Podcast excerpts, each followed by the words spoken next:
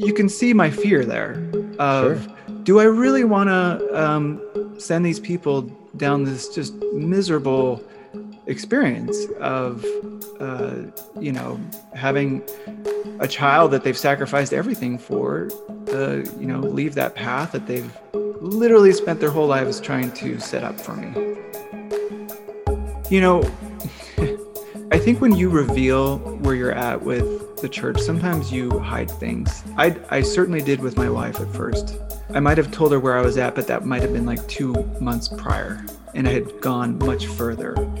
And that was always a point of contention between us because I would say something, but it was more of me from two months ago saying something.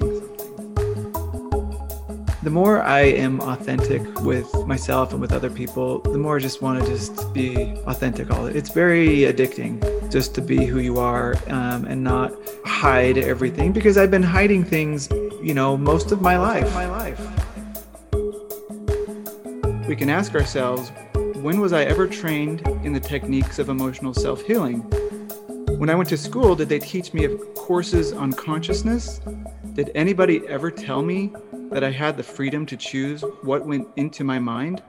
Was I ever taught that I could refuse all of the negative programming? If not, why beat ourselves up about having innocently believed certain things why not stop beating ourselves up right now? Right now. We've all been unwittingly programmed without our conscious assent. Out of confusion, ignorance, and naivety, we bought into the negative programs. We let them run us. But now we can choose to stop. We can choose a different direction. We can choose to become more aware, more conscious, more responsible, and more discerning. We can refuse to sit there like a blank tape recorder, taking in every program the world hands us. The world is only too willing to exploit our naivety and play upon our smallness with all of its vanities and fears. That part was just incredibly powerful because it's basically saying it's not your fault. It's not your fault.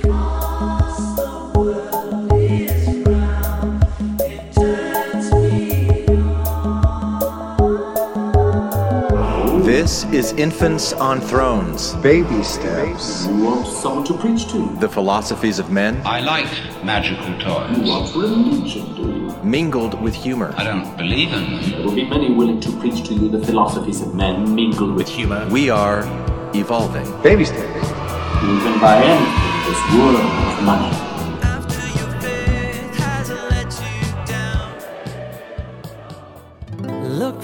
Good in everything. Look for the people who will set your soul free. It always seems impossible until it's done.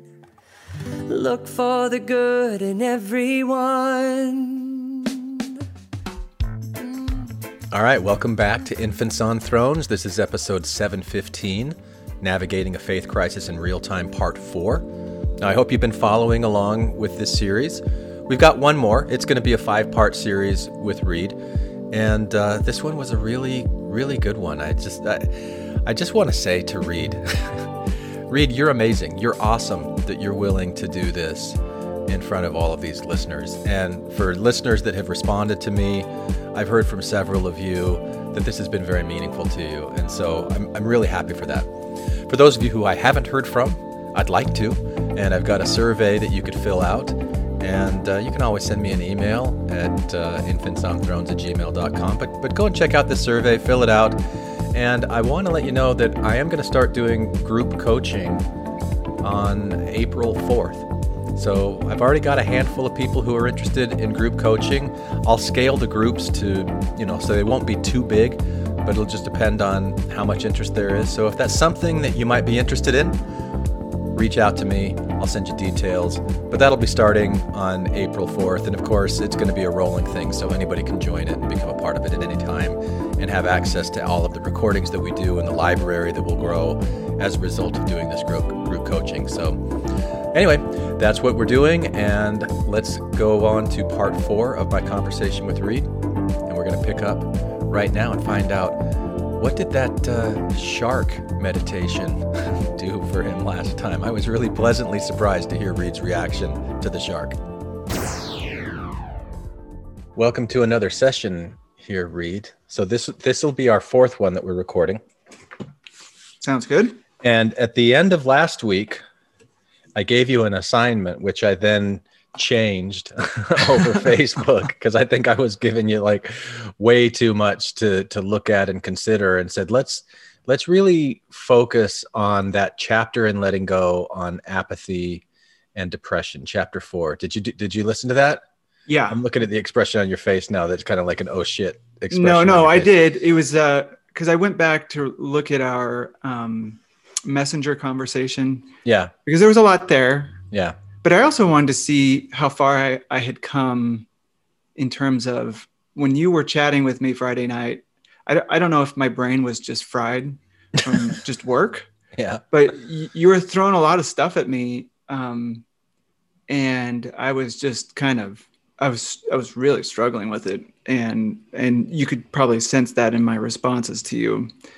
Um, but, um, and I, yeah, so it was, it was good. And then you said, yeah, let's just focus on chapter four. And, and that's what I did, which is, which is, was the perfect chapter. I, I, I agree with, with that assignment. It was, um, a really great experience uh, just focusing on chapter four and i found myself going to five and six but then always coming back to four and trying to read it over again yeah. so So what were, what was your takeaway? um Or i would say well i would say the biggest thing um that really resonated with me and do you mind if i read it no. Go ahead. i mean you have the better voice obviously uh my voice is pretty dumb but um No, stop. So uh, page 66. Um, so I listened. So the day after, it was, I think Saturday morning, uh, I believe I, I was listening to this. Or when did we have our discussion last?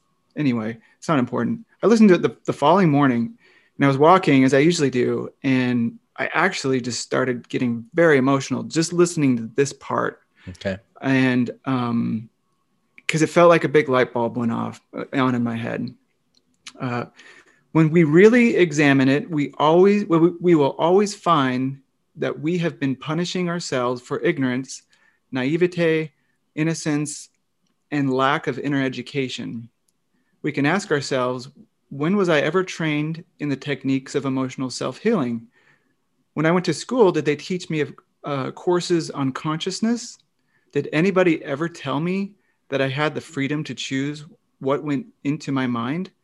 Was I ever taught that I did that I could refuse all of the negative programming? Did anyone ever tell me that the laws of uh, tell me the laws of consciousness? If not, why beat ourselves up about having innocently believed certain things? Why not stop beating ourselves up right now? Um, and then he kind of goes on. I think uh, I'll, I'll just read this. It's so good. We all did what we thought was best in the moment. It seemed like a good idea at the time, is what we can say about our past actions and those of others.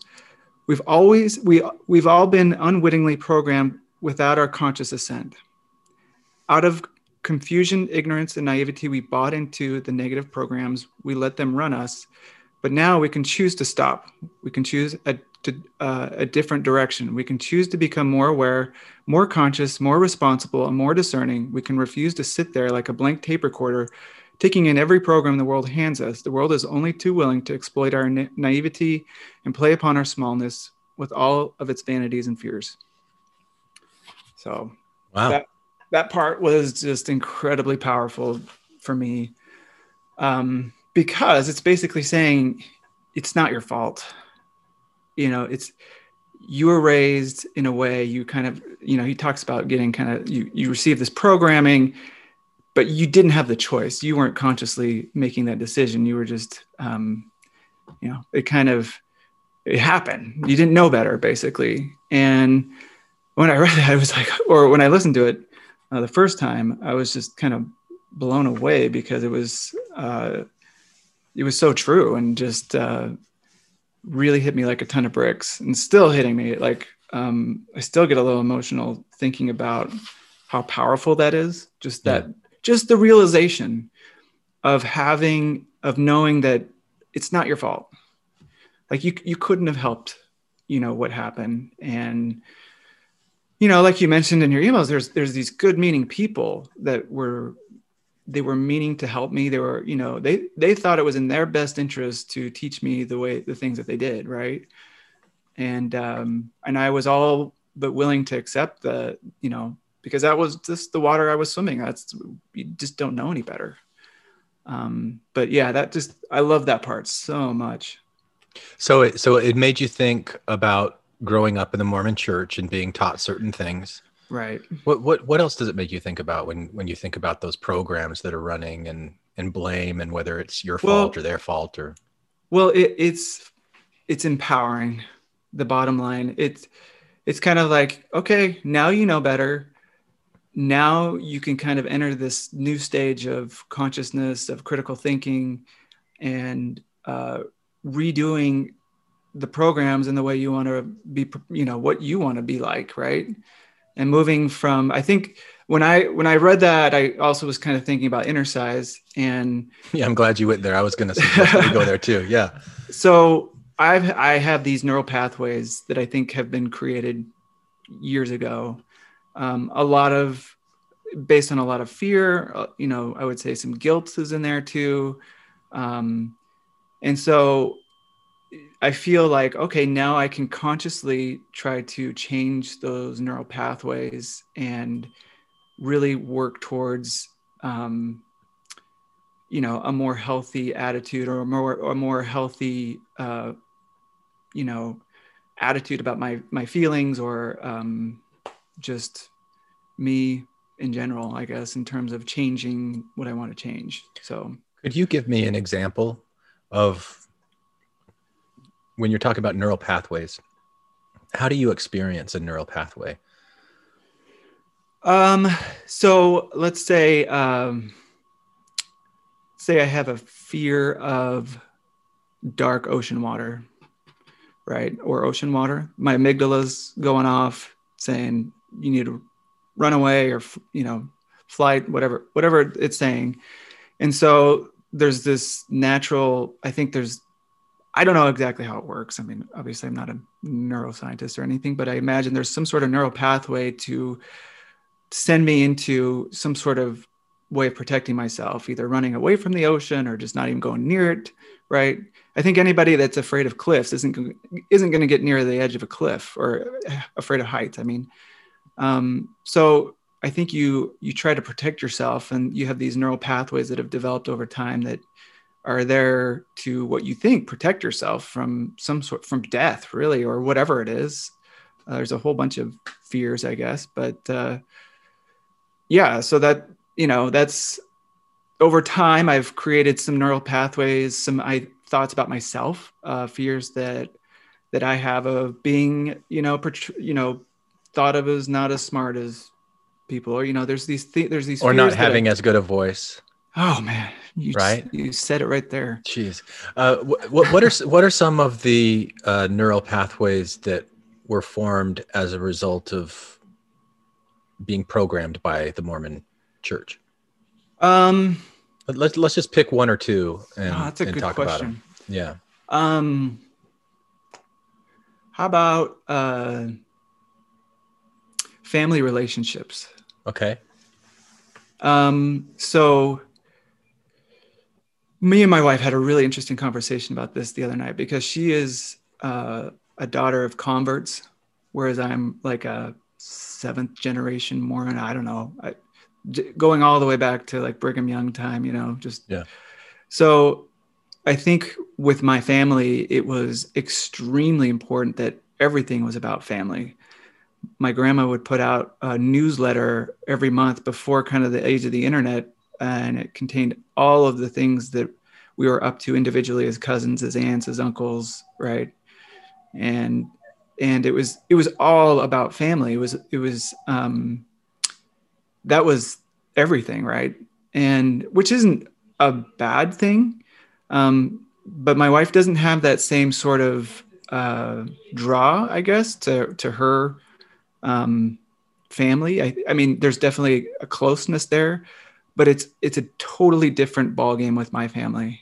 in terms of family. There, there has to be family reunions. There has to be, you know, it's just all of these kind of traditions or just family things are just kind of in your head as and i think that's a lot of why i worry about so much about pleasing my parents mm-hmm. and why i'm so afraid of disappointing them is this fear of um yeah this fear of disappointing them this fear of letting them down and and uh, knowing that they're gonna be upset you know that i've yeah.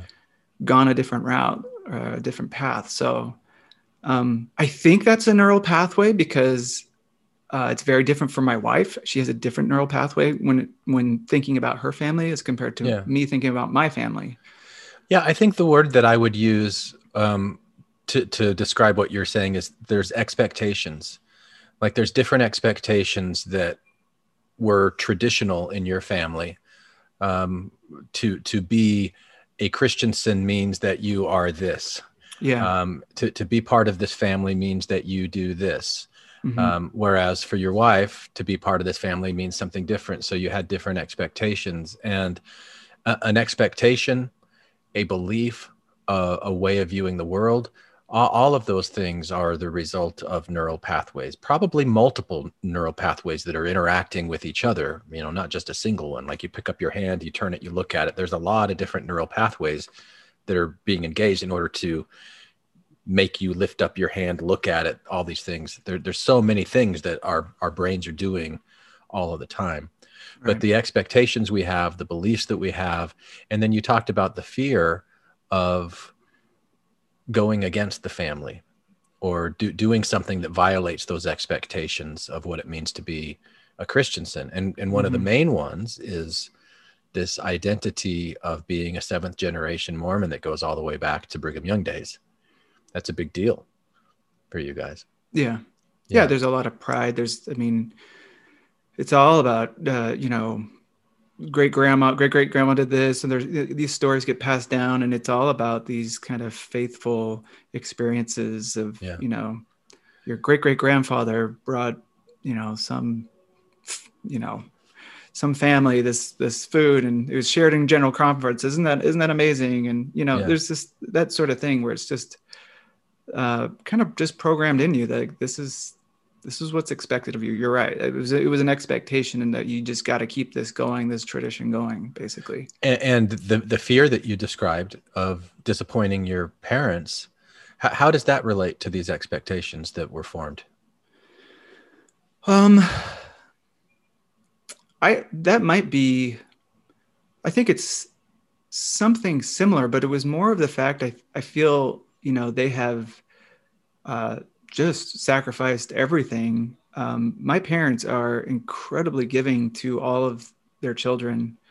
I feel like they live just to uh, support us and and make sure that we are uh, that we're supporting our families and that the tradition goes on and uh, it's it's awesome they're they're incredible parents in terms of just um, very giving very wanting us to succeed and and feeling obligated at times to financially uh, you know bail us out or you know I, I feel like it's my dad's i feel in talking with my dad my experiences with my dad is that he uh, feels like it's his obligation to support us all financially. If we lost our jobs he would be there to help pay the the mortgage or you know all that stuff wow. um, so uh, you know they've 100% sacrificed everything to you know th- there's very little i feel like they don't really put a lot in it for them in terms of there's no vacations i you know I, I don't know it might be because they're just kind of homebodies but they you know they're when we go on a vacation you can kind of sense a feeling of they're a little disappointed that you mm. spent money, right? Because um, they know because they feel kind of like they're going to be the finance the the the fall gap between us and poverty. Um, so I mean that's a that's a great thing. I'm I'm not discounting that at all, and I think it's it's a it's an awesome thing. Um, so there's this sense of pl- needing to please them and not wanting to let them down when you have someone that has your back so well, right? Um, when they just they are so invested in you Yeah. uh, that the the thought of you know letting them down by by leaving the church is, is it is a scary thought because it would just you know that they're they would feel just like complete failures Yeah. um So so so you have these parents who have sacrificed so much of their life and they make it very clear to you that if if there's ever any kind of problem they'll be your safety net. They're going to be there to support you.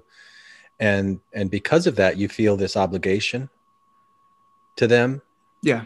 And and you feel like if if you dis i- i- that you basically be disrespecting them mhm. to go against their beliefs that you would you would hurt them.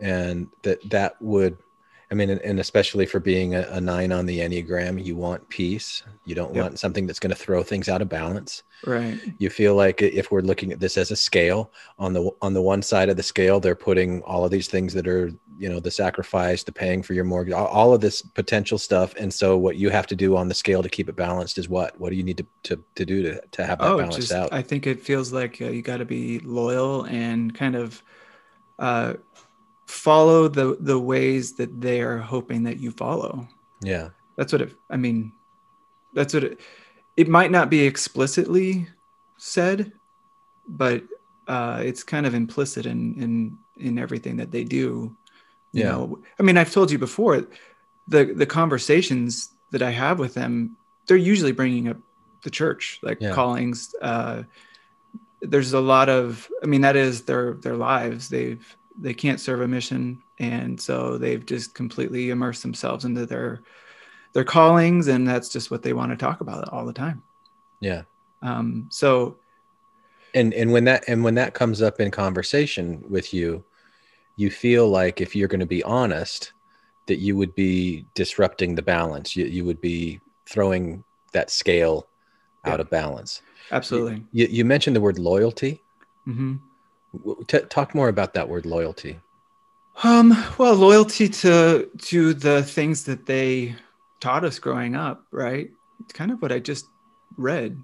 Hmm uh, the whole kind of the, all the concepts, all the the the teachings of the church, and um, yeah, that's it's loyal to those ideals and uh, that I, I guess ideology that they that they want to pass down. I mean, it goes it goes even deeper. It goes down to the uh, Republican conservative type stuff yeah as well. I would say that's probably on par with the same yeah the more I kind of interact with them, I realize that that is um, a bigger deal than I ever thought it was. Yeah. I think I shared that in. Um, I just listened, re-listened to that first episode because you just released it. But um, yeah, how disappointing my dad was when he thought I was a Democrat and he couldn't sleep Right. all night. yeah I mean, that- yeah Can you? So that you can see my fear there of Sure. do I really want to um, send these people down this just miserable experience of uh, you know having a child that they've sacrificed everything for uh, you know leave that path that they've literally spent their whole lives trying to set up for me right um, so it's it's very hard and um, yeah No, it, it, it seems like it's very stressful to, to feel like you've got this scale that you've got to keep balanced. And we talked about this a little bit last week that you feel like in order to keep it balanced, you have to be dishonest. Yeah. And that doesn't, and that doesn't feel good to have to, to hide things from them. And it actually goes against the ideals of what they hold Mhm. sacred to be true and to be honest. Um, could you talk about some of those ideals a little bit? Like what what are the ideals of the mormon church that are most important to them? You talked about family a little bit but but like what what Um, ideals? I would say, and I and, and this is um, I feel like I'm cheating here because this is what my brother told me. um, so they are, you know, the instructions that um, that he received. Uh, I'm, I'm hesitating. We might have to delete this out. and it, this is your brother who left the church yeah, yeah. Okay. So he uh, he said, as long as he was going to church, paying his tithing, obeying the word of wisdom, basically worthy of a temple recommend. Uh, not in terms of maybe some of those other softer questions about do you believe that God is, you know, there's those other kind of belief questions, but then there's like the hard, you know, more black and white questions. Are you paying a full tithe? Uh, are you obeying the word of wisdom? Those types of things. That's what they cared about. They just want him to go to church, pay his tithing, just show up because then they can feel like, well, maybe he's going to be moved by the spirit and and and change, right? Mhm. So it's really more they were more focused on those outward signs than they were the internal struggles that that he was having they they just wanted to make sure that he just continued down the path even though he didn't feel like it Yeah. so uh, that's the ideals that i think they think are important are you know giving financially to the church Yeah. you know the word of wisdom is, is a is another huge thing um, uh, and then just showing up to church maybe having a calling Yeah. trying trying to participate Yeah. so And and and keep in mind, you're going to be listening back to this before it's published. So if there is ever anything that you say in the course of this that you want edited out, it's not a problem. I'll, Okay. I'll, I'll edit it out. And I just just for the the the sake of having this conversation, I want you to feel like you can say whatever you want, and Okay. there is that degree of confidentiality in what we're doing. Um, so with with your brother and his experience with your parents leaving the church you, you described your your dad especially as being the safety net that if there's ever a problem he's going to step in he's going to bail him out. Mm, and and that's the way that he loves you guys. That's the way that he shows love. Yeah. so so with your brother not being temple recommend worthy what how has that impacted his relationship with your parents um they don't know that he's not oh they don't know No, they don't. You know, I think when you reveal where you're at with the church, sometimes you hide things. I I certainly did with my wife at first. Hmm. I might have said, I might have told her where I was at, but that might have been like two months prior, Mhm. and I had gone much further, and that was always a, a point of contention between us because I would say something, but it was more of me from two months ago saying something. And because I was worried about her reaction. And so when he revealed the news, it was more of uh, who he was four months prior. Mhm. And so the full truth didn't really come out. It was more of a I'm struggling, you know, I'm struggling with this. Not that no, this this thing, this church is, you know, yeah it's not true. Right.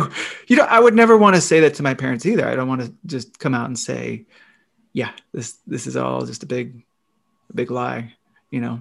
I mean, not all- not all of it. There's a lot of good truths in it. There's a lot of self-help type stuff that they that they bring to the table, but um you know, the truth claims of it. yeah So, Okay. Well, so so in the situation with your brother and your parents, they're still in the dark as to where he truly is. I think so. Ha- Yeah. Have have they been put in a situation with any of your siblings where they've because one of the one of the values, one of the ideals of Mormonism and Christianity in general is this thing called unconditional love. Mhm. And when you were telling me all of the, the conditions that they put upon you to pay your tithing, to basically be able to be temple recommend worthy, that's conditional love. Mhm. and so have they been given the opportunity to flex their unconditional love muscles? That's kind of what I was searching for Oh, with, I with your brother. yeah i think he he feels like um one of the advantages that he or i guess one of the the things that he shared was that And I'm going to cut in right here because this was an area that Reed asked me to edit out a little detail that he shared. So let me summarize what he's saying here. Uh, Reed, Reed's brother knows someone, and we're going to protect this person's identity, who uh, went to their parents when they were leaving the church and it didn't go well. The parents disowned this friend of Reed's brother. And so when Reed's brother talked to his parents, to, to, to Reed's parents, his own parents, kind of exploring can I talk to them about what's really going on or not? He led by giving the example of this friend and saying, yeah, this, this person that I know shared this with his parents, and the parents disowned him. And then Reed, Reed's parents said, uh, oh, no, we wouldn't do anything like that. So that's what we're talking about right here. And we'll go back to the conversation that I had with Reed. And so when he shared that with my parents, like that, that was why he didn't, you know, he was kind of telling them, this is why I haven't talked to you about it. This is, I was trying to hide it. Um, that was, uh, that was kind of for them like, oh, well, we won't do that. We're Yeah. not, we're not going to, of course, we're not going to reject you. And so, um, so it's been very cordial and nice. You know, they haven't really talked about things since then. They tried to talk about everything else, but uh, so far it's good. Um, and I think I would probably receive the same response as as my brother. Uh, I, I really honestly think at the end of the day, family first. I think that's what's going to happen. Um, but boy, am I tired rehearsing this stinking conversation in my head all the time. And uh, I think I've shared that before with you. It's it's just like, can we just get this over with? Well, and especially because you have this this fear looming over you Yeah. that it's going to destroy them. Yeah.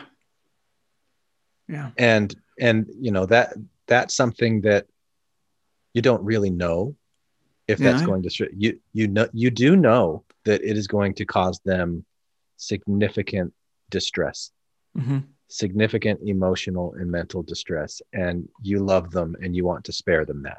Right. at the cost of you holding that despair and distress inside yourself. And and, And- lying. and lying.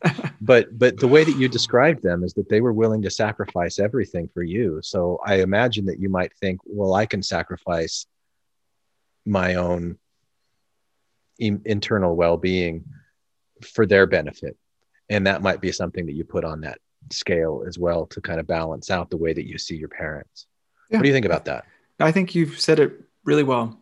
Yeah.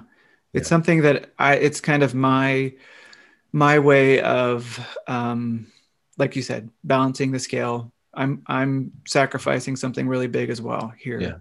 And uh I mean I, I don't live close to them. We're 22 hours away or something or maybe it's like 18 or something, but it's we don't we don't see him a whole lot. We don't, you know, there's not a whole lot of conversations um anymore sometimes I feel like I've let on enough to for them to know that something is up.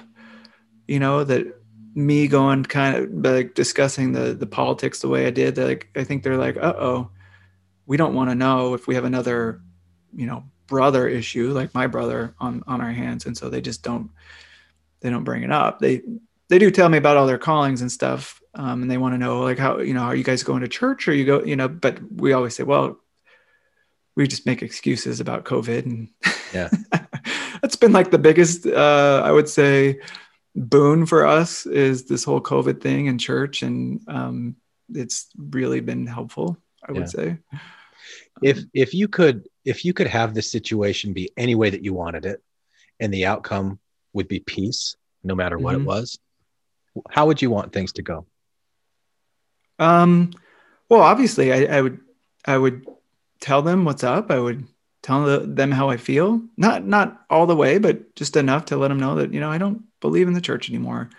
Um, but I'm still you know, I try to still be a really good person. And uh and they would accept that and just, you know, move on with life and uh feel good that they raised a good child, you know, that they still can feel some sort of pride about me. Um that that would be the ideal is uh but uh I don't want to get too caught up in in worrying about how they're going to feel i guess i'm trying to kind of distance myself from worrying about constantly pleasing them and it's starting to happen Mhm. sometimes I see myself uh, when something happens, when something goes down.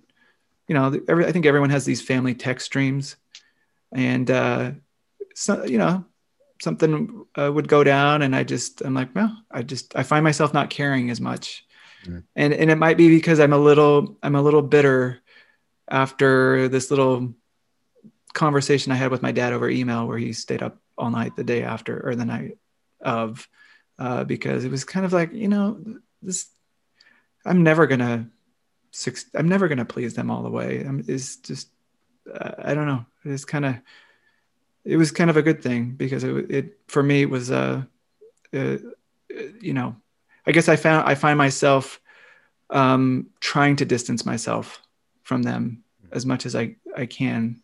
Because you Uh, feel a sense of bitterness. Uh, not I wouldn't say bitterness. Um, Oh, I thought you did say bitterness. uh, After maybe you were talking oh yes. specifically. Oh after yeah. No, you're email. right. You're right. You're right. The the the whole email thing did did leave a bitter taste in my mouth. Yeah. Um. Uh, for sure. And and, it, and is that indicative just kind of of the general expectation that you would have that if you did come to them with how you felt about the church, that it would be that email experience, but magnified to a much larger degree? Yeah, I mean, we're talking staying up for three days, or Right, you right, yeah.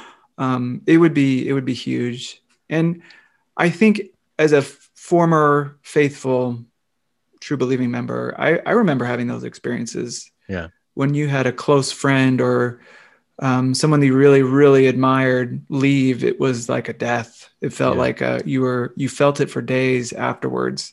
And I th- and I can't imagine what it's like as you know when you're talking about parents and and children where the relationship is much deeper. Uh, there's a lot more investment there uh, in terms of time and money and just everything, right? Yeah. So, uh, yeah, So, so I asked you the question: if you could have it any way that you wanted to, and there wouldn't be any pain, there would just be peace. You said that you would tell them how you felt, not everything how you felt, which is interesting to me, but you would tell them at least a little bit about how you felt. Um, why wouldn't you tell them everything?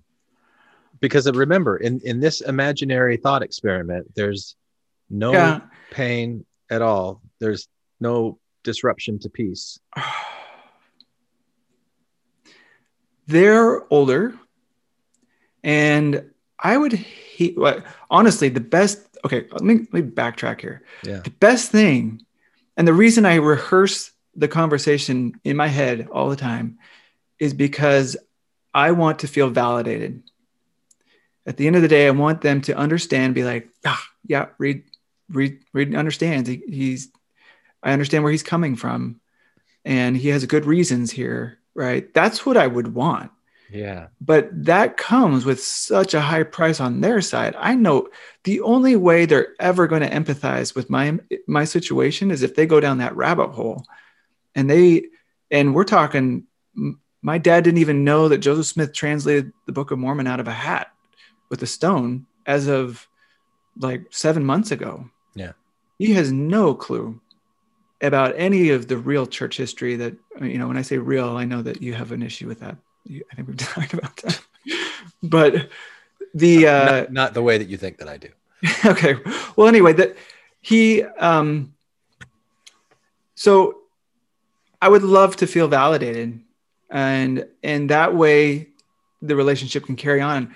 Do i really want to send you know these two really nice people who have found a lot of meaning in their life down the rabbit hole and go through the uh, the PTSD stage and the depression stage and just the absolute shock of of finding out that what you've believed your whole life wasn't true wasn't what it what it what it purported to be i guess or um and i just i i want to protect them. I feel this this you know if i was 70 years old and and and i had dedicated my whole life to something and not only that we're talking like my dad was a bishop you know he was he he's always had big callings and he puts everything into them ridiculous amounts of hours um that would that the thought that thought just kind of breaks my heart Yeah. um I don't I don't want I don't want them to to for me to feel better in terms of oh I want them to empathize with me. Yeah. Uh, that's I think that's a little selfish on my Sure. part. Yeah, yeah, and and let me just restate that you, and and we've been talking about this really since your first the, the first session. You don't want to hurt them. Right. You don't want to do anything to hurt them, and so the, the the thought that you might send them down the rabbit hole where they have this huge existential crisis where they're questioning everything because what they built their entire life on isn't the wise man built their house upon a rock. It's it was mm-hmm. actually built upon sand after all. How ironic is that? You don't want them to experience that. And so you're protecting them from it. Right. Right. Yeah. So what what do you think the probability is that they would go through any kind of faith crisis like that? You know, like if you told them that you were doubting, like that that's a pretty big leap. When when when your brother told them that they were doubting, did they start to doubt themselves? Um, he certainly woke them up to certain aspects of church history they didn't have any clue about. Like the like the stone in the hat? The Stone Hat, the Book of Abraham, they had Sure. no idea that that wasn't a true translation. Yeah. Um, there's certain things that uh, definitely might have, you know, some shelf issues that he might have brought up, but they just want to plug their ears to any of that stuff, Okay. and and that's fine. it, it, not only is it fine, it helps guard against what you're most afraid of. You, you're you're afraid of them going down this rabbit hole Yeah, and right, going through the kind of pain that you've gone through, Yeah, and you don't want to be responsible for them going through that. But No. you but you know that they don't want to go down that either. Yeah. and and the the likelihood is that they won't. The other the other big piece of what you said was the validation. That you you really want validation from your dad. Yeah, And I do, You yeah. you want him to be able to say, "Boy, Reed, I would have made exactly the same decision that you made with this. Well done." hmm Well done, my good and faithful son. right? And you want that. And here's another here's another neural pathway of expectations yeah, that was formed by the church that we get our validation from other people. Yeah. We get our validation from checking the boxes of righteousness, doing what we're supposed to be doing. Did you do your home teaching this month or ministering or whatever it's called now? hmm All right, good job. Here's your validation. You didn't Mhm. do it? Sorry, no validation for you. yeah, You know, like we've got deeply formed neural pathways, expectations of getting love, getting a sense of being worthy or unworthy as a result of conditions that we're supposed to meet or not meet. And that's one of these things that we're up against when we when we're in a situation like you're in right now. So you want to have that validation from your dad. You realize it's not very likely that that's going to happen either and so you just feel kind of stuck what do you do hmm how, how and and how long can you stay in this place of limbo I, I i think there's something in that chapter four book that it's on apathy and depression and it it kind of says you just have to get to that place where you're sick and tired of being sick and tired yeah. I think I remember that. Yeah. something like that Mhm. that that that spurs you to some kind of an action and you don't want any action that you take to be something that is harmful to them Mhm. But what if you thought about it this way? Because you said in this situation with your brother that you didn't really think that they would actually disown him. And they said, well, we wouldn't do that.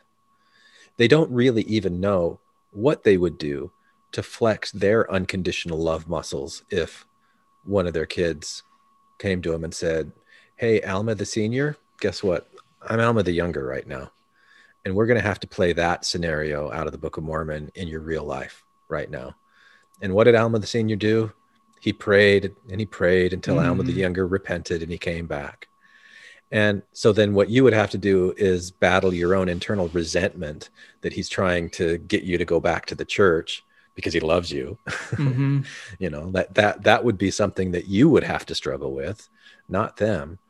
But but what if you being honest with them gave them an opportunity to stretch and grow in ways that right now they haven't been forced to stretch and grow in. And they're actually afraid to stretch and grow themselves because they don't know. They don't know what's on the other side of that. They don't know what it's like to have a, a child that they know about that isn't in the church that is still a really good person who still can say hey you know what mom and dad these these values of the mormon church like let's open up moroni chapter 7 verse 45 46 whatever that is on charity like that's my my absolute favorite i love that even though it's lifted from the new testament or whatever. I don't care about any of those historical uh, things about it. I, the what it says about charity um, suffereth long and is not puffed up seeketh not her own is not easily provoked doeth no evil you know believeth all things. Yeah i mean it's it's beautiful. I it's, it's i love that stuff and you can totally embody that in ways that would just baffle them Mm-hmm. how how is it that reed is it doesn't feel any different like it feels like reed is still a mormon Yeah. but he's not but but they they might never be able to experience that if you hide it from them Mhm. and and so the the the thought experiment that i first gave you of you know what would you do if if you could know that it wasn't going to create any distress for them. Even then you were a little i'm not sure i would go all in.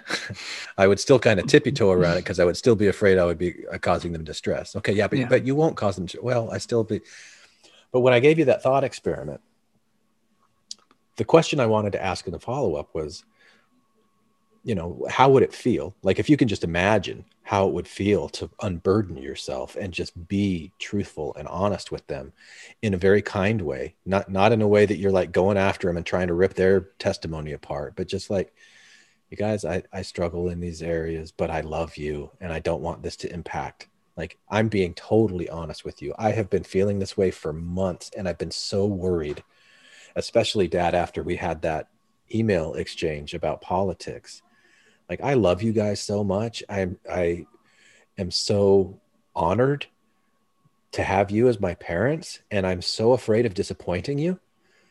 But i like this is really how i feel about the church and i, I just want to be able to talk with you guys about it. Mhm. you know if you were able to to talk with them just be totally honest and how would they respond? It might be an absolutely terrifying thought to approach them that way but you're kind of denying them the opportunity of growth by hiding from them who you really are. And and they're also afraid because they keep probing because they sense mm-hmm. that something's up because they're not stupid. Yeah. and you know so so what i wanted to ask you was how would it feel to unburden yourself? I think i can see from the look on your face that you would feel a lot of peace that that it would really feel like a storm cloud had passed and there's sunshine Yeah. wrong about that? No, you were absolutely right. I I think about it all the time and uh, worry about it too much. And uh, yeah, it, I like what you said that I I might be the one denying them a growth opportunity too. Well, and any, any Um, i think i think that anytime you're hiding what's real what's true from other people you're kind of denying them the opportunity of truly engaging with who you really are. Yeah. um, and and and because who you really are is a person that doesn't want to cause harm to them lead with that. Take confidence in this that you don't want you don't want to hurt them Yeah. you don't want to hurt yourself either. Like how many sleepless nights do you have? How, how much distress do you cause yourself just anticipating and worrying this thing? The, the the the questions that i wanted to ask as a follow-up with that thought experiment the, the the first iteration is there's not any distress. Okay the second question is you now you've been able to imagine what that feeling would be like to unburden yourself. How much distress would be okay?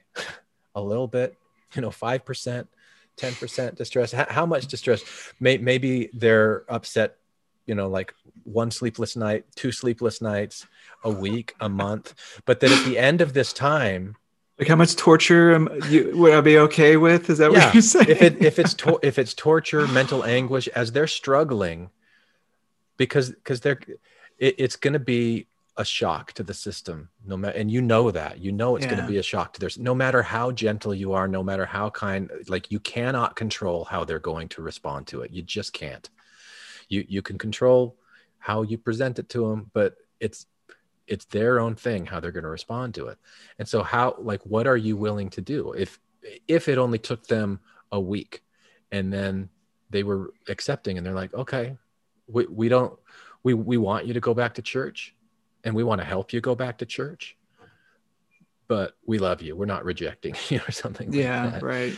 and then uh, you know it, it's a new ball game but but how, how much would you be willing to allow them to suffer so that you could have the peace of mind and they could eventually get to this place where they have a new understanding of of who they are of what the church really means to them in their life like how how can you flex those unconditional love muscles as a member of the church of jesus christ of latter day saints and love your son who doesn't believe it anymore hmm Well, uh, that's the that is the golden question now.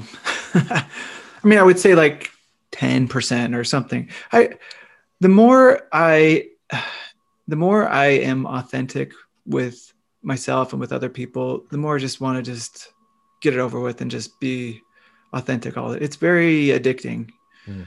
just to be who you are um, and not hide everything because I've been hiding things, you know, most of my life, you know, since since I was a kid because you have all these expectations that you could never live up to. Um, and so I'm just I think you I've reached a point where I'm just tired of faking who I am and just want to just be myself and I would love to be myself around my parents, but at the same time, it would hurt them to see me like, you know, if they came here, we have like an espresso Nespresso machine on our in my little office here, and we'd, you know, we'd probably have to hide it, even if I wanted to be completely authentic, because I think they probably that would cause a lot of pain. Um, i want to tell you a story reed. Mm, um and my my dad's not your dad but the way that you described your dad sounded a little bit like my dad. Mhm, and um, my my siblings have all left the church. And my my dad and my mom divorced a long time ago. My dad's remarried. My dad's the only one that's still in the church. He and, he and his wife are still in the church. Mhm, and he's very clear about where he draws the line with what he's comfortable with for himself. But he has shocked the hell out of me and my sister and my brother in the way that he's been open.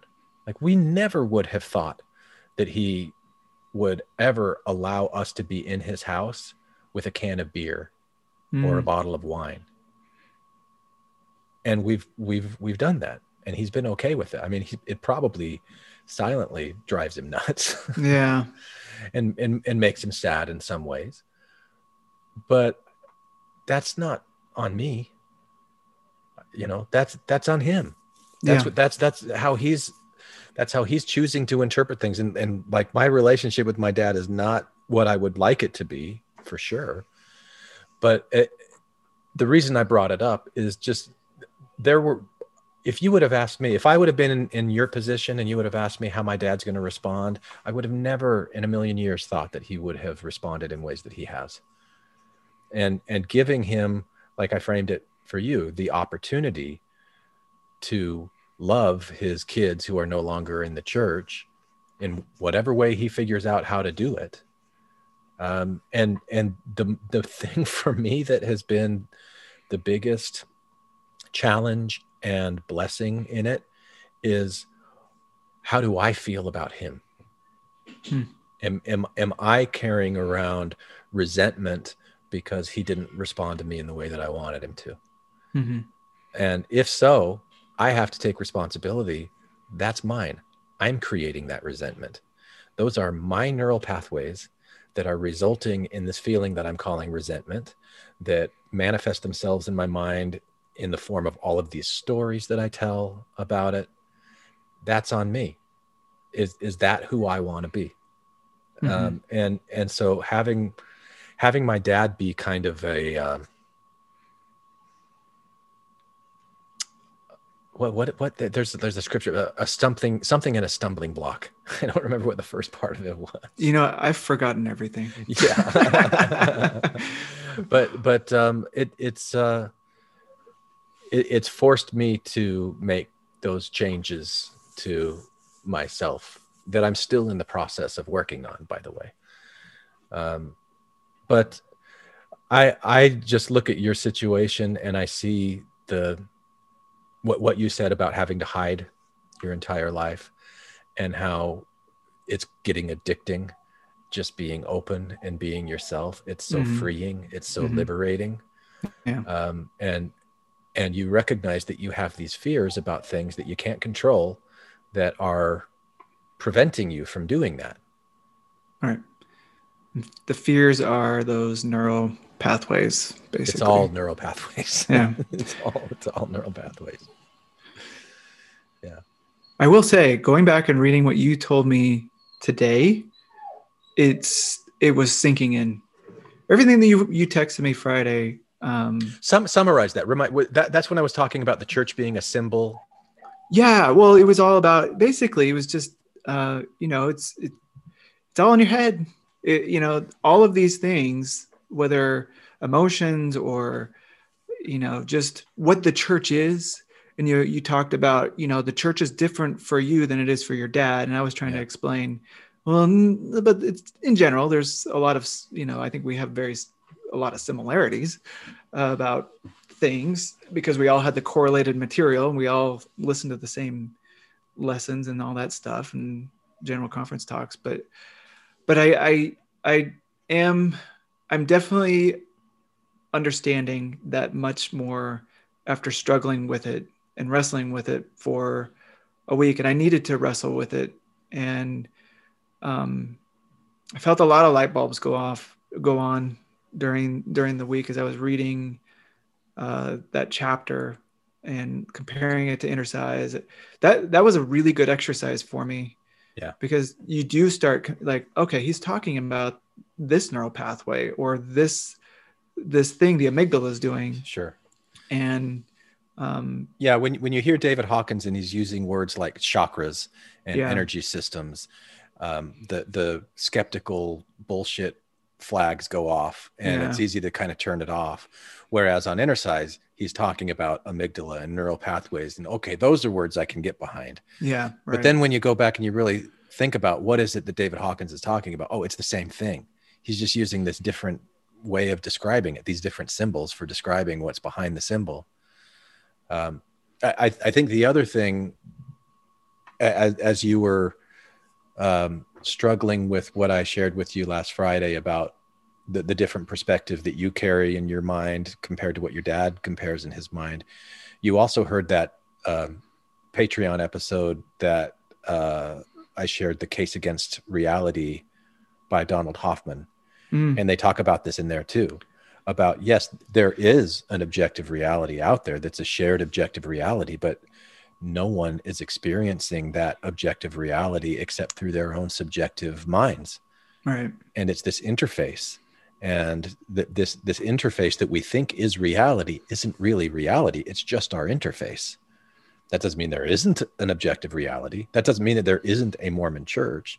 But the what, what the mormon church means to you and what the mormon church means to me and mormon church means to your dad it's all different things Mhm. even when you get a group of ex-mormons together that are all telling the same stories about where the church is horrible and, Oh, and yeah. wrong and we, we've got all these points of agreement but there's still differences it's not the same it's not the same thing we're all carrying around the subjective view and so learning how to love other people means accepting their subjective view and not requiring it to conform to your own because it's impossible to. There's no way to get someone to conform. And and so you flip that and think so how could I expect that I would be getting validation from my dad for things that are so anathema to him. Like he he's never going to value questioning the church, doubting the church, looking at the the flaws in the book of Abraham and going, okay, yeah, I guess Joseph made it up. Mhm. Yeah, uh, that's just that's so contrary to his programming and his value system, what he wants his life to be. That you know, expecting him, hoping that he's going to value that's just a, a dead end. That just creates more misery in your mind f- for yourself as well. Yeah. Totally. Yeah, I feel like I'm getting a little preachy here, Reed, and I, I try not to be preachy in these things, but um, yeah, I got a little passionate. No, I I love it. I I will say, um, and even the the um, episode that you released today, bathing with God, I, I listened to the last two minutes of it, uh, like probably ten times. Yeah, I was completely moved by it. Um, uh, it was just spot on. It was exactly what I needed to hear, and um, remind me what did what did what did I? it was as soon as you Quad started say? talking. Quad said something. It started when uh, Quad said, uh, "Carpe diem, boys." It was it was whatever you kind of said after that. Yeah, seize And- the day, make your lives extraordinary. Yeah, The Dead Poet Society quote. right. But what came after that, I just kept listening over and over. Carpe diem, boys. Make your life extraordinary. Once you figure out that all of this is energy, that you are evolved energy, that your experience of life is a result of neural pathways in your mind, that you have a small degree of influence on how you experience reality, whether you are optimistic or pessimistic, looking to criticize yourself and others at every turn, or looking for the good in all of life. You are a walking, talking, atomic cloud of eternal, pixelated energy, experiencing this sliver of space and time right now, moment to moment. And you can determine what all of this means for you. So, relax, trust, enjoy it. All is well. All is well. um, because it was it was sinking in finally. I, I was like, I get it.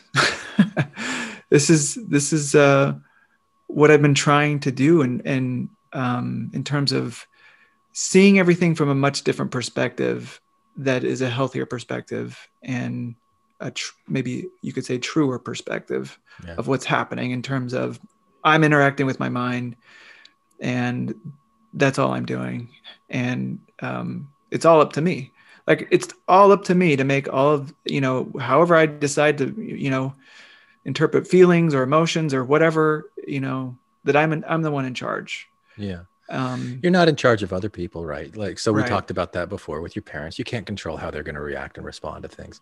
But as far as how you react and respond to things, that's you, you definitely have some control there. And you're up against your own neural pathways. You're up, you know, the, the way that we started tonight, um, you've been programmed.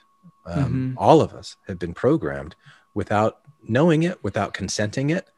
And when you wake up and you realize, oh, wait, I've got these programs, great.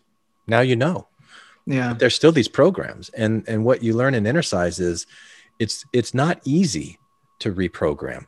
It's possible, but it's not easy because your your amygdala wants to keep the status quo. That's the safe spot. Anything to come in and change, there's going to be resistance and it's going to be hard to, to do that. But the, the real powerful message that I heard in what you shared, what you read at the beginning of this was it's not your fault. Don't beat Mhm. yourself up. right It- this is in a chapter that's about apathy and depression. And it's trying to, to show you ways you don't have to feel apathetic. You don't have to feel depressed. You don't have to guilt yourself about these things.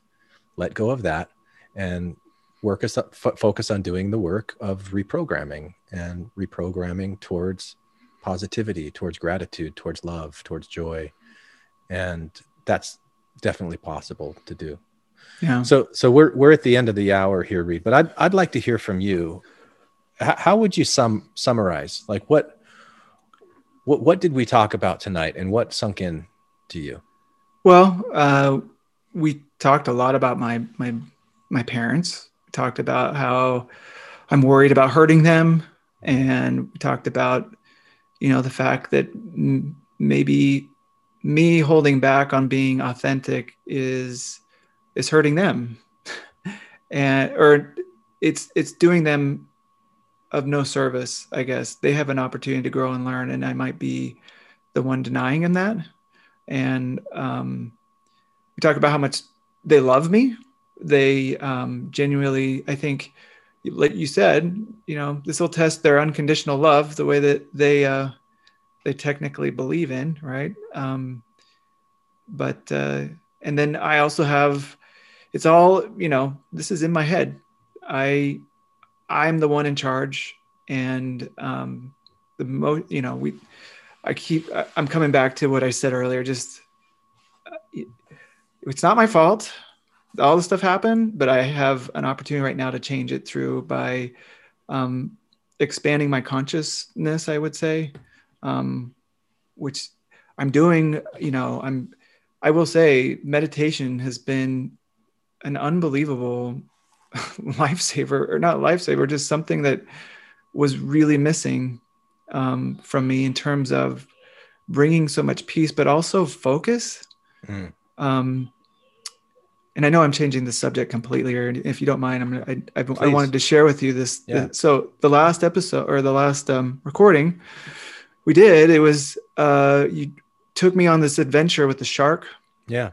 Um, well, you must have you must have discovered gold or something because what happened was now I associate my default mode network with this little puppy dog shark behind me and it's nudging me at times with its nose like it wants to play. I love it. And I have this very vivid picture in my brain where I'm reaching back and petting the head of the shark and saying, Not now. I know you want to play, and I really, really want to play with you. I want to go into Wonderland, start thinking about time and chaos and order and all that stuff. uh, but I'm not, I'm going to stick right now I need to work. Right now I need to focus. Right now I need to listen to my children, to my wife. I need to be present and conscious for their for them, right? Mm-hmm. And uh, it is it is really hard. It's like that. The shark is so tempting, though. It it's just like my dog when when it's like noon and no one's taking him out for a 15 mile run, and because that's what he needs every day. And uh, he's looking at me with these eyes that he just he is just begging for me to take him out. Mm-hmm. and you feel so bad walking by him and walking out the door. Mm-hmm. but that's how i feel about the shark. He he wants to play so bad. And so now i do this like all day long. I'm petting the shark behind me as he's nudging me and saying just just give me a second. I, will play with you in a little bit. And um, that imagery for some reason does the trick. Wow. Whereas nothing really was working before. Um, so I wanted to share with you that that little. I'm really glad. Yeah. That that reminds me that the end of last time I I kind of challenged you to practice your restating skills on your wife and your kids. Uh, how's that gone? Um, it's okay. I I actually have been trying to do it during meetings that I've been in. Yeah. Like okay, if I'm gonna if I'm gonna, what if I had to repeat what he's saying back? Yeah. Um, I that is something I still need to work on yeah. heavily. There's I, have told you I've had I've had ups and downs. Yeah. Um, lately, and this was I have a good you know I'll have a good day and then I'll have a bad day, and I don't mm-hmm. get too mad at myself about the bad day because it is just a constant focus. Every day I wake up and I am constantly focusing on doing better in terms of uh, you know controlling my brain but being very very conscious about everything when I'm brushing my teeth, I used to just do it mindlessly. Now I'm really thinking about the feeling and the emotions and all that stuff as I'm doing it. Wow, cool. Um, and it's actually a really kind of cool meditation because you usually just start just you're just buzzing yeah. around. Yeah. Um, so whenever I have the opportunity of doing something, I really focus on what I'm doing and think about it. And it's it. I'm trying to build the, those neural pathways. Yeah and I'm trying to create some dopamine hits while I'm at it to create That's the habit. Awesome. Yeah, like um, like the, the the joy of feeling the your your teeth being brushed. Right. Yeah. Yeah. Or- I did that. I did that with uh, doing dishes. You know, like like rinsing out the dishes and loading the dishwasher. Of like, okay, I'm gonna really enjoy the feeling of the water on my hands, Mm. and I'm gonna enjoy the feeling of cleaning this stuff up. And yeah, that made a huge difference too. Instead of starting to like tell stories where I start feeling resentful, like, why am I cleaning up these other people's messes? I'm like, wow, I get the the opportunity to like really feel this. I wonder if it, it comes with hands. I wonder if it comes with age a little bit, um, because the more I, I, I guess uh, the older I feel, the more appreciative I am of just the simpler things. Yeah. Of, like you said, doing the dishes, or cleaning. I cleaned the car Saturday, and it was just I don't know. Maybe it's Well, because I'm an it also- accountant. I, I think it also comes um, as as a result of learning new things, like learning how to do it. You know, like the the the section that you read from the book. No one ever taught us how to really manage our emotions. I mean, people No. tried. I'm sure people tried. I'm sure people told me these things that like they just went in one ear and out the other for whatever reason. I was playing with my shark. I don't know what it was. it, it just didn't sink in until it does and then awesome so Yeah. yeah. don't beat yourself up if these things haven't sunk in you don't beat yourself up for you know some days is good some days is bad you just you know yeah. with it enjoy the good and but I am experiencing the rewards of sticking with it and feeling like it's working and it's kind of you know it's self-reinforcing Good. uh, in terms of okay this is working keep going keep trying meditate whenever you can well it's more it's not meditate it's just being mindful about everything i do because we just, so often i just run on these programs where it's just like you know whether it's replying to an email at work or you know it's just this natural thing i've been doing for you know 20 years this is easy It's just, just Yeah. but now it's more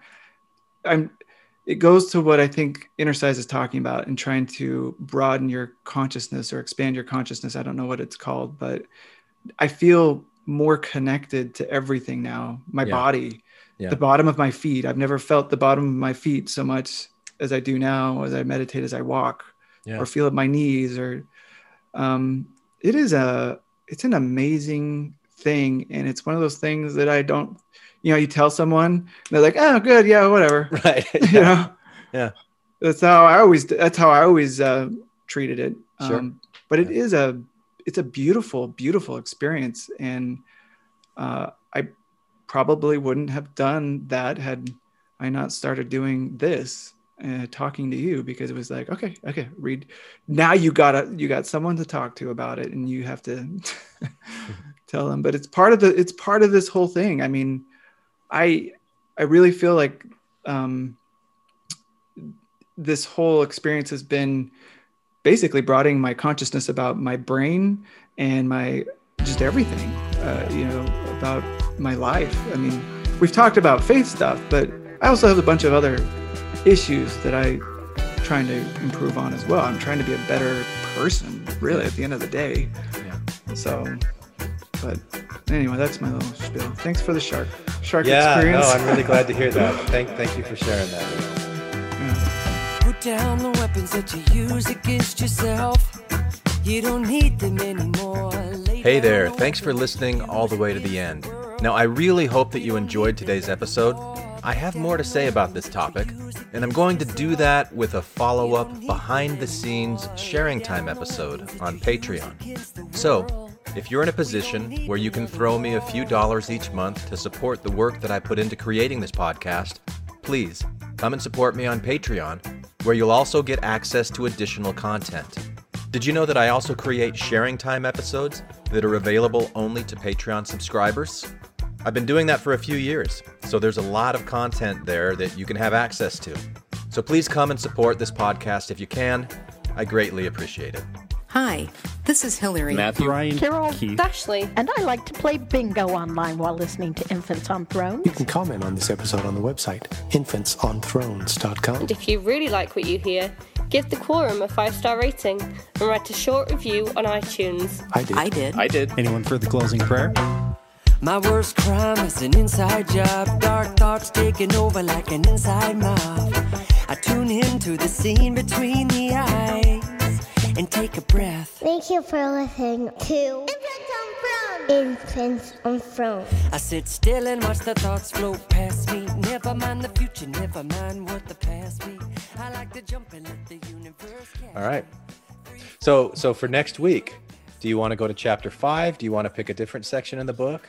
Oh, I don't. That's a great question. I I found myself when I was listening, I went straight to like all the other chapters. Ooh, anger might be a good one. I'm looking. Not that I'm like super angry, but sometimes I Yeah. am. Pick, pick pick one that calls to you, and that's what we'll focus on for next week. What about fear? You want to do fear? Yeah, I'm gonna do fear. All right. Wh- which chapter is that? It's chapter six. Six. All right. Chapter six, fear and letting go. Right on. And I also uh, have that one you recommended another book, uh, a couple books, but there was uh, Loving what is? I no, it was the one, the other one, the Uh, surrender experience or the yeah. path to surrender. Path to Surrender. Yeah, That, that Michael Singer eight Mhm. course series. yeah. Wow. Oh, it's an Have you- eight course series. Well, the, did you get it on Audible? Yeah. Yeah. It, it was originally an eight course series, and then they put it together on Audible. Have you started listening to that one? No, I've been fully dedicated. Yeah. I'm I'm a very loyal, you know, Glenn tells me to do this.